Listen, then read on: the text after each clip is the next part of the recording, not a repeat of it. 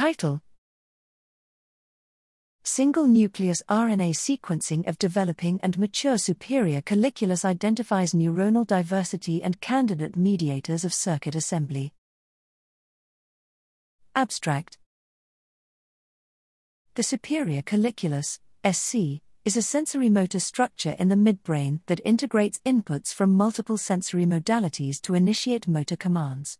It undergoes well characterized steps of circuit assembly during development, rendering the mouse SC a popular model to study establishment and refinement of neural connectivity. Here we performed single nucleus RNA sequencing analysis of the mouse SC isolated at various developmental time points.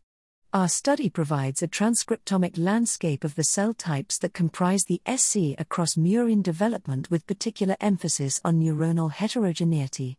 We used these data to identify PAX7 as a marker for an anatomically homogeneous population of GABAergic neurons.